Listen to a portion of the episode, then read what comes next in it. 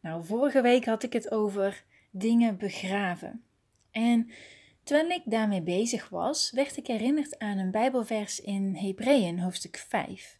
Het gaat om vers 13 en 14. Je kent het vast ook wel. Er staat: Ieder immers die van melk leeft, is onervaren in het woord van de gerechtigheid, want hij is een kind. Maar voor de volwassenen is er het vaste voedsel. Voor hen die hun zintuigen door het gebruik ervan geoefend hebben om te kunnen onderscheiden tussen goed en kwaad. Dit deed me denken. Wie is degene die van melk leeft en degene die van vast voedsel eet? En wat is melk en wat is vast voedsel in geestelijke zin? Nou, degenen die van melk leven, zijn degenen die niet naar het woord van Jezus luisteren en het niet aankunnen. Terwijl degenen die vast voedsel eten, degenen zijn die naar het woord van Jezus luisteren en het in de praktijk kunnen brengen. De eerste kunnen vergeleken worden met kinderen, terwijl de tweede vergeleken kunnen worden met volwassenen. Nou, meestal, als we het over kinderen en volwassenen hebben, dan maken we een onderscheid op basis van leeftijd. Als iemand vijf jaar oud is, dan zijn ze nog kind. Maar als iemand 35 is, dan zien we ze als een volwassen persoon. En dat is ook zo. Maar we kunnen nog wat verder kijken. Er zijn ook mensen die qua leeftijd misschien volwassen zijn, maar in hun verstand of gedachten nog kind zijn. We kennen vast allemaal wel iemand die volwassen is, maar zich toch af en toe nog erg kinderlijk gedraagt. Hm.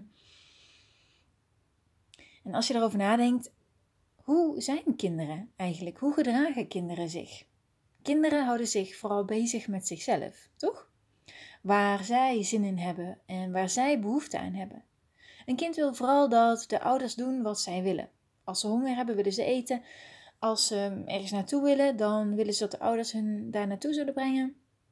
Kinderen denken niet zozeer na over wat de ouders nodig hebben of wat hun omgeving nodig heeft.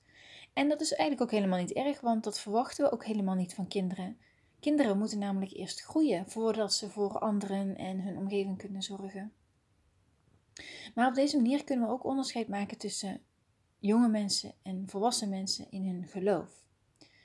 Want ook hier zeggen we vaak, hè, degenen die al lang gelovig zijn, zijn volwassen en degenen die net tot geloof gekomen zijn, zijn nog jong. Maar ook dat is niet altijd zo. Ook hier is het niveau van gedachten belangrijk. Mensen die lang gelovig zijn, kunnen zich nog altijd heel kinderlijk gedragen in hun geloof. En jonge mensen in geloof kunnen zich heel volwassen gedragen. Apostel Paulus zegt hier iets heel moois over in 1 Korinthe hoofdstuk 13 vers 11. Hij zegt: Toen ik een kind was, sprak ik als een kind, dacht ik als een kind, overlegde ik als een kind. Maar nu ik een man geworden ben, heb ik het kinderlijke teniet gedaan. Als kind kunnen we het woord van Jezus niet begrijpen en denken we nog alleen aan onszelf en wat wij nodig hebben. Maar wanneer we volwassen zijn in ons geloof, dan kennen we de Heer goed. Dan luisteren we naar zijn woord. Dan kunnen we het in de praktijk brengen. Dus de vraag is dan natuurlijk: hoe weet je nu of je volwassen bent of niet in je geloof? Nou, dat is eigenlijk heel simpel, want je hoeft alleen maar te kijken naar je handelingen. Hoe diep ben jij geworteld in je geloof? Zijn je gedachten, hart en verstand in één lijn met die van de Heer? Denk je na over hoe jij God kan helpen en hoe je Hem blij kunt maken? Of ben je nog bezig met wat jij nodig hebt en wat jij wilt dat God voor jou doet? Nou, sluit het een het ander natuurlijk niet uit en het is ook niet zo zwart en wit, maar waar ik mezelf en jou mee wil aanmoedigen, is om zo aan het einde van het jaar 2021 te reflecteren op jezelf en te kijken waarin ben ik nog niet zo volwassen als ik zou willen zijn. Want omdat je misschien al lang gelovig bent, betekent natuurlijk niet dat je hier niet over na hoeft te denken. Ik ben zelf ruim tien jaar gelovig, maar ik kan niet zeggen dat ik op alle vlakken volwassen ben in mijn geloof. Dus laten we eens eerlijk naar onszelf kijken en van daaruit groeien in ons geloof om meer volwassen te worden. Want groeien is ook Gods zegen voor ons. Het is een proces ook. Jezus groeide tenslotte ook. In Lucas hoofdstuk 2, vers 52 staat: En Jezus nam toe in wijsheid en in grootte en in genade bij God en de mensen. Dus ook Jezus groeide voordat hij het woord van God ging verkondigen. Ook alles in de natuur moet groeien. Toch? Het is eerst een zaadje voordat het een plantje wordt en voordat het vrucht draagt. Dus als je ouder bent, is het natuurlijk niet zo makkelijk om te horen dat je nog moet groeien ten opzichte van als je jong bent. Maar het is toch natuurlijk iets waar iedereen mee te maken heeft. En vandaag wil ik je aanmoedigen om te blijven groeien. En hoe kan je dat doen?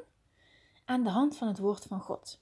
Door over Hem te leren en door naar het woord te handelen. Door Zijn gedachten te ontvangen, door met Hem één te worden, door te bidden, door dankbaar te zijn, door van God te houden, door Hem blij te maken, door Gods wil voor jou te vervullen. Dus groei in wijsheid en kennis van God. Waarom zeg ik dit? Omdat God je zal zegenen aan de hand van de mate waarin jij gegroeid bent in je geloof. Omdat God je zal kunnen gebruiken om zijn wil te vervullen aan de hand van de mate waarin jij gegroeid bent.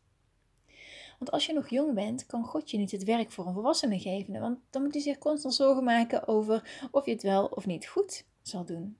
Dus laten we groeien, de zegeningen ontvangen die daarbij horen en zo iemand zijn waar God zich geen zorgen om hoeft te maken. Iemand waar God op kan vertrouwen. Iemand die God blij maakt en zijn wil vervult.